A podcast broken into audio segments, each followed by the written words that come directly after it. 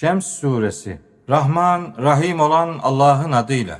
Güneşe, onun aydınlığına, güneşi izlediği zaman aya, güneşi açığa çıkardığı zaman gündüze, onu yani ışığı kapladığı zaman geceye, göğe ve onu bina edene, yeryüzüne ve onu yayana, nefse yani insana ve onu biçimlendirene, sonra da o nefse kötülük ve takva yani duyarlılık kabiliyetini verene yemin olsun ki nefsini arındıran kişi elbette kurtulmuştur. Onu kötülüğe gömen kişi ise elbette kaybetmiştir. Semud kavmi azgınlığı yüzünden gerçeği yalanlamıştı. Onların en azgını deveyi kesmek için ileri atılmıştı. Allah'ın elçisi Salih onlara Allah'ın devesine ve onun su hakkına dokunmayın demişti. Fakat onlar elçiyi yalanlamış ve deveyi de hunharca katletmişlerdi. Bunun üzerine Rableri günahları sebebiyle orayı başlarına geçirmiş ve orayı yerle bir etmişti.